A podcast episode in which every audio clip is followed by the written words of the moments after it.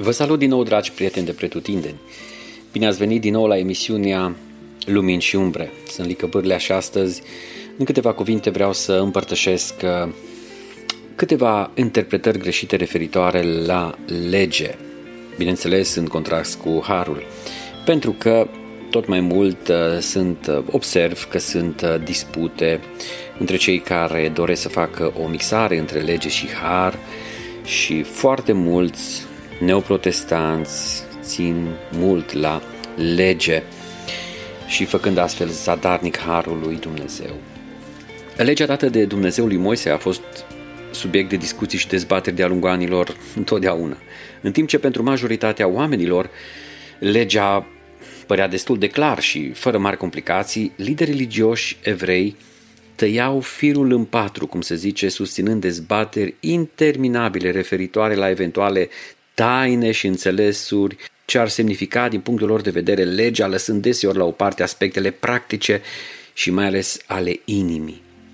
Încă din primul secol, dar și după aceea, creștinismul s-a confruntat cu diferite curente de interpretare ale semnificației și aplicării legii în Noul Testament și respectiv în Noul Legământ.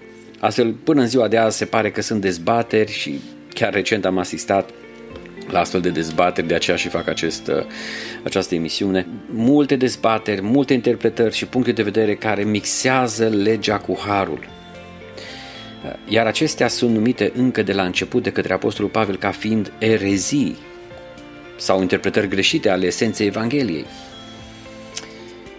Trei dintre aceste interpretări greșite sunt cele mai cunoscute și vreau să le prezint pe scurt.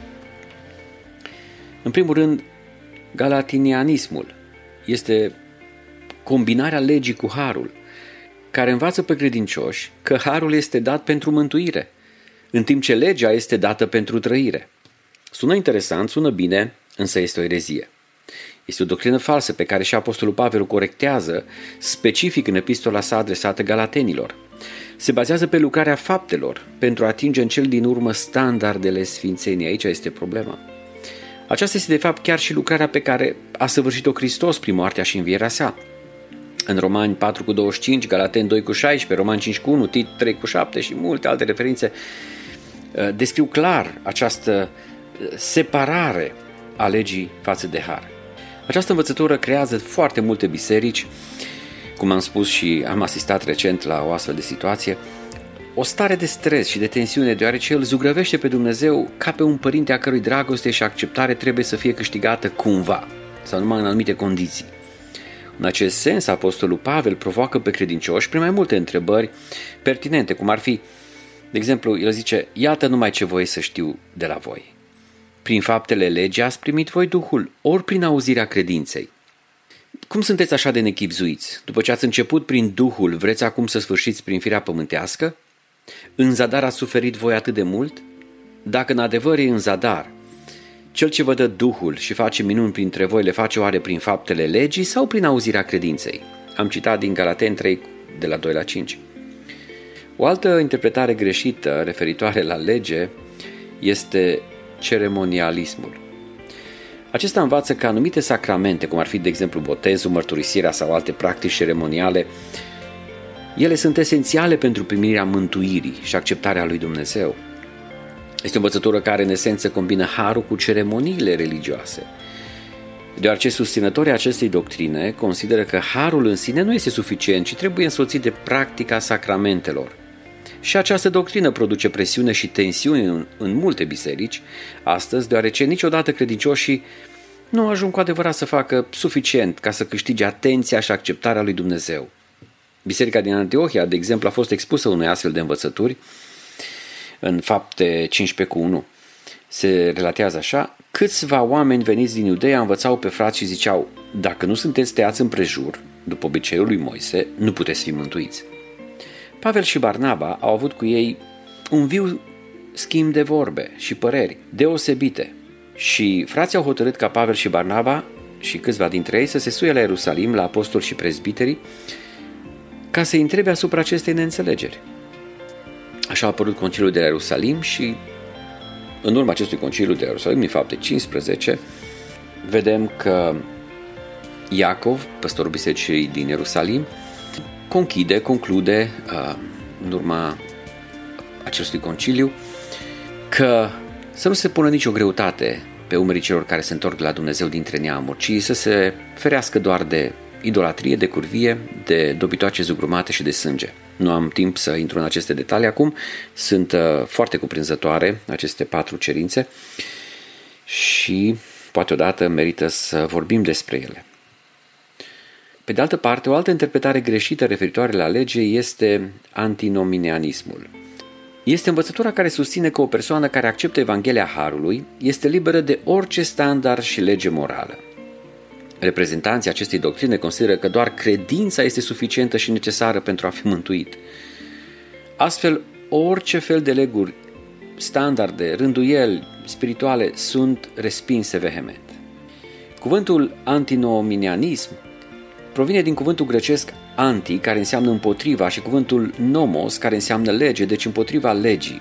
În mințile multor creștini, această învățătură produce confuzie, deoarece unii consideră că libertatea în Hristos le dă dreptul să păcătuiască, deoarece harul îi va ridica oricum din orice păcat, din orice stare, oricât de jos ar fi, conform Roman 6 cu 1. Este adevărat, pe de o parte, însă și Pavel spune, ce voi face? Vom păcătui mereu ca să se mulțească harul? Nici de cum. Foarte mulți dintre cei care îmbrățișează această învățătură sunt ținuți într-o stare de păcat ca mod de viață. Și aici este problema. Deoarece umblă după felurite pofte ale firii păcătoase care mereu sunt în conflict cu voia lui Dumnezeu. Cum spune în Iuda, versetul 4, că s-au strecurat printre voi unii oameni scriși de mult pentru o sândă aceasta, oameni nevlavioși, care schimbă în desfrânare harul Dumnezeului nostru și tăgăduiesc pe singurul nostru stăpân și domn, Isus Hristos. Și în Romani 8 cu 1 spune Pavel, acum dar nu mai este nicio osândire pentru cei ce sunt în Hristos, care nu trăiesc după îndemnurile firii pământești, ci după îndemnurile Duhului. În adevăr, legea Duhului de viață în Hristos Iisus mai izbăvit de legea păcatului și a morții. Iar pe de altă parte, în Efeseni 4 cu 17, tot Pavel ne spune Iată dar ce spun și mărturisesc eu în Domnul.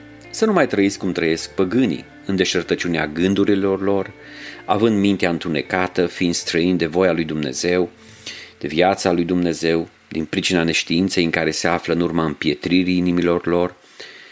Ei și-au pierdut orice pic de simțire, și-au dedat la desfrânare și săvârșesc cu lăcomie orice fel de necurăție. Dar voi, N-ați învățat așa pe Hristos, dacă cel puțin l-ați ascultat și dacă potrivit adevărului care este în Isus ați fost învățați cu privire la felul vostru de viață din trecut, să vă dezbrăcați de omul cel vechi care se strică după, după poftele înșelătoare și să vă înnoiți în Duhul minții voastre ca să vă îmbrăcați în omul cel nou făcut după chipul lui Dumnezeu, de o neprihănire și sfințenie pe care o dă adevărul. Natura umană tinde mereu să denatureze adevărurile glorioase ale lui Dumnezeu.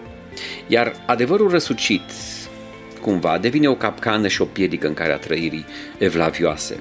Că trăirea evlavioasă este de mare câștig, spune tot învățătorul, uh, tot apostolul Pavel, pentru care promisiunea vieții de acum și a celei veșnice. Uh, pe lângă aceste interpretări greșite ale legii, acum în final vreau să subliniez un aspect care este foarte rar discutat, dar foarte frecvent întâlnit între credincioși, anume căderea chiar în legalismul harului. Ce este legalismul harului? Este atunci când abuzăm de har și îl transformăm în reguli și legi. Am întâlnit pe parcursul slujirii mele și astfel de situații în care oamenii au descoperit frumusețea harului, însă au ajuns să cadă în legalismul harului. Știm că prin har suntem mântuiți, este un dar nemeritat de la Dumnezeu, că spune în Efesen 2 8, căci prin har ați fost mântuiți și prin credință. Aceasta nu vine de la voi, ci este darul lui Dumnezeu, nu prin fapte ca să nu se laude nimeni.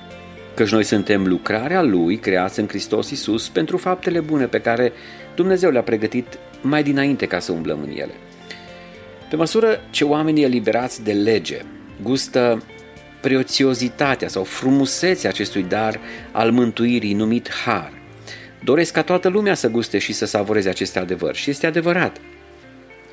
Din păcate, sunt mulți care au tendința să transforme harul pe care îl iubesc într-un har legalist. De exemplu, în loc să extindem harul la alții care au convingeri diferite de ale noastre, putem presupune, în schimb, că trăiesc în supunere față de lege, dacă nu trăiesc ca noi. Îmi amintesc de un prieten care a experimentat o liberare prin har Și mai pe urmă a insistat ca toți creștinii ar trebui să experimenteze și să facă aceleași lucruri care lui au adus eliberarea.